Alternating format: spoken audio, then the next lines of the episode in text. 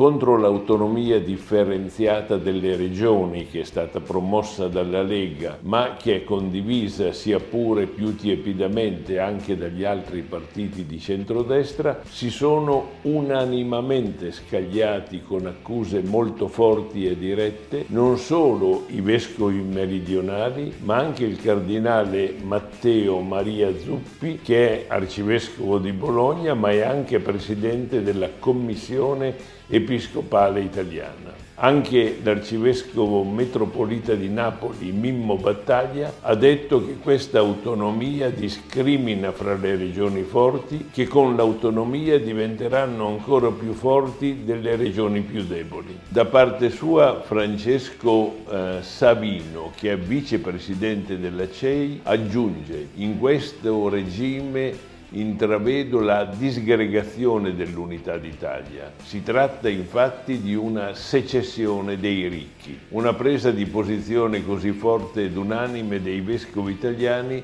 avrà pesanti conseguenze a livello politico. È, non nascondiamocelo, una bomba.